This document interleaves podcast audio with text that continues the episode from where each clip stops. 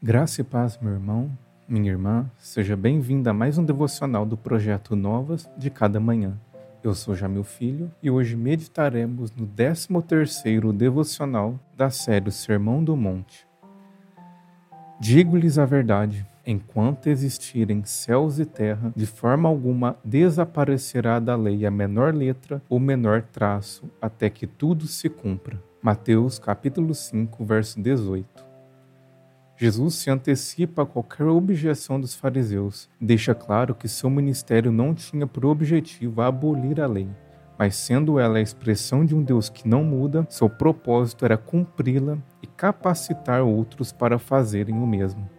Cristo não suspendeu a lei, não a revogou, mas a cumpriu plena e totalmente elementos da lei, no entanto, que para nós hoje não são válidos, pois se cumpriram em Cristo. Podemos citar como exemplo as determinações de Deus acerca de quais eram os alimentos puros e impuros. A igreja primitiva, aos poucos, percebeu por revelação divina que não era mais necessário observar estas restrições alimentares. Entretanto, não podemos cair no erro de crer que a graça é sinônimo da suspensão completa da lei de Deus, uma espécie de regime de exceção no qual o Senhor coloca de lado suas próprias exigências e determinações em prol da vontade pecaminosa humana. O princípio moral e espiritual da lei do Senhor permanece, e por meio da obra de Cristo Jesus temos condições de obedecer aos preceitos de Deus. Não estou declarando, no entanto, que a lei tem condições de salvar o homem.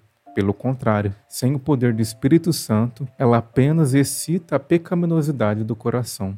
O apóstolo Paulo, em Romanos 7, nos escreve afirmando que a lei em si mesma é boa, mas o coração caído é incapaz de obedecê-la. Por isso, necessitamos de Cristo. É Ele que nos imputa a sua justiça e nos concede a força necessária para viver em conformidade com a vontade de Deus. Não é a obediência dos mandamentos que nos salvará, mas se não os obedecemos, revelamos que há algo de muito errado em nosso relacionamento com Deus. Ferguson, em seu livro Sermão do Monte, nos escreve: A lei de Deus não é mais uma regra externa que consideramos pesada. Queremos obedecer a Deus porque Ele nos deu um novo coração comprometido com Ele e com seus caminhos.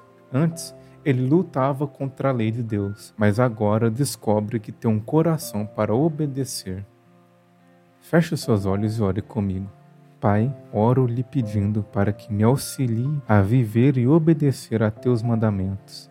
Ajude-me a compreender que a tua lei não é um fardo pesado, mas um caminho que me aproxima de ti.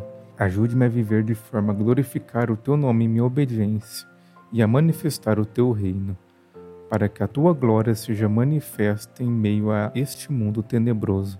Oro no nome de teu Filho Jesus. Amém. Muito obrigado por acompanhar mais um devocional do projeto Novas de Cada Manhã. Lhe espero amanhã em mais um devocional da série Sermão do Monte. Que Deus abençoe grandemente o seu dia.